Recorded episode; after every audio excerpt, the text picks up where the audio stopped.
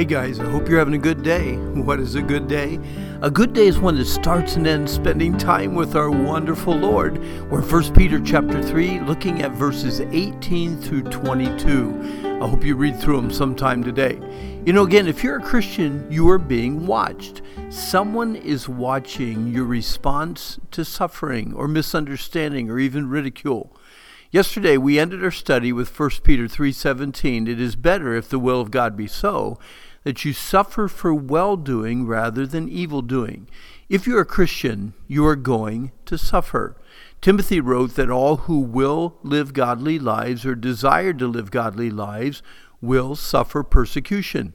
David reminds us that the wicked plot against the just and have drawn out their swords and bent their bows towards the upright.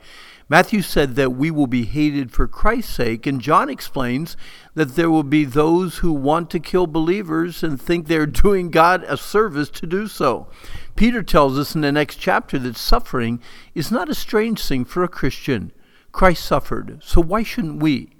If for whatever reason you think you are exempt from suffering, read what George Whitefield's favorite Bible commentator, Matthew Henry, has to say. Quote, Now if Christ was not exempted from sufferings, why should Christians expect it? If he suffered to expiate our sins, why should we be content when our sufferings are only for a trial or correction, but not for expiation? If he, though perfectly just, why should not we, who are all criminals, if he once suffered and then entered into glory, shall not we be patient under trouble, since it will be but a little time and we shall follow him to glory? You see, Christ definitely suffered. Not only was he rejected and ridiculed, beaten and mocked, he was put to death. And I might say one of the cruelest and most painful deaths any man has ever experienced. Why? Why did Jesus Christ have to die? Christ suffered once for sins. According to Romans 6:23, what is the wage or the payment for sin? Death. Death is separation. Because we are sinners and God is sinless, we must be separated from God for all eternity unless somehow those sins are separated from us. Christ was sinless. He never sinned. He was just and righteous. He did not die to pay for his own sins because he had none. He died to pay for your sins and for my sins. He, the just and the righteous, died for you and me, the unjust and the unrighteous. I love the phrase in verse 18 that should grab our hearts and not let go. Here it is. Here are seven words that should both humble us and give us hope at the same time. Ready? That he might bring us to God.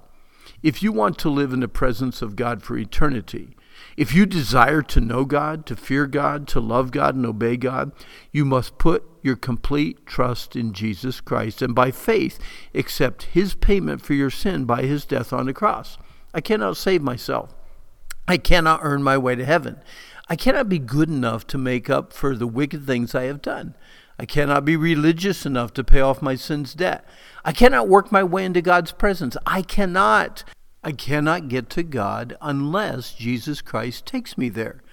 Peter reminds me that Jesus desires to bring us to God and has done what no ordinary man could ever do. He died for the sins of the whole world. Thank you, thank you, Lord. What happened when Jesus died? He went into the grave and remained there for three days. If he had ever sinned, he would still be in the grave today. He was sinless, and therefore death could not keep him. He, he defeated death and rose from the dead. The penalty of sin was paid for. How do we know?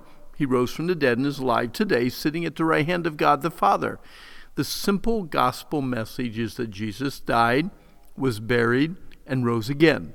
The death and resurrection of Jesus Christ is the foundation of everything we believe. Can you imagine what it must have been like for Mary Magdalene, Peter, John, and the other disciples to have seen the resurrected Christ with their own eyes? What did Christ do while he was in the grave? 1 Peter 3 19 to 21 is one of those passages that is a bit difficult to fully understand. I personally am not completely sure of what exactly happened on those days between the cross and the resurrection, but I do know where Jesus is today. Good men disagree on the details of this passage, but here's some simple truths reworded uh, from Albert Barnes's notes. God has given people from all ages the opportunity for salvation. He has sent His Spirit. given fair warning of judgment, and patiently waited for their acceptance by faith in him. Number two, God is patient, but will not force himself on any man. Man chooses to accept or reject God. Third, when people die, their bodies and spirits separate. Those who have rejected God's offer of forgiveness and salvation are destined to eternity in hell without hope of deliverance. Number four, it is not best to follow the crowd. It is better to follow eight believers on the narrow way than millions through the broad way that leads to destruction. And finally, God's way is open to all. It's just like most don't want it, and that is sad. What is Christ doing right now? He has gone into heaven, and he's on the right hand of God, angels and authorities and powers being made subject unto him. Jesus is in heaven with the sovereign control over all the universe. Satan and his powers have been defeated. Jesus is in heaven, patiently waiting to come and receive all believers unto himself, that where he is, they will be also. He is in heaven, in the presence of God. Someday I will be with him. Will you? I really hope so. That's all the time we have for today. I'd love for you to go to randhummel.com and check out some of the meditation books to kind of help you if you're struggling with your thought life or fear or worry or even your anger or bitterness. There's some great help there. And also, if you want more information about the Wilds New England or the Wilds Christian Camp, uh, again, go to randhummel.com. But today, I hope that you have a really, really, really good day.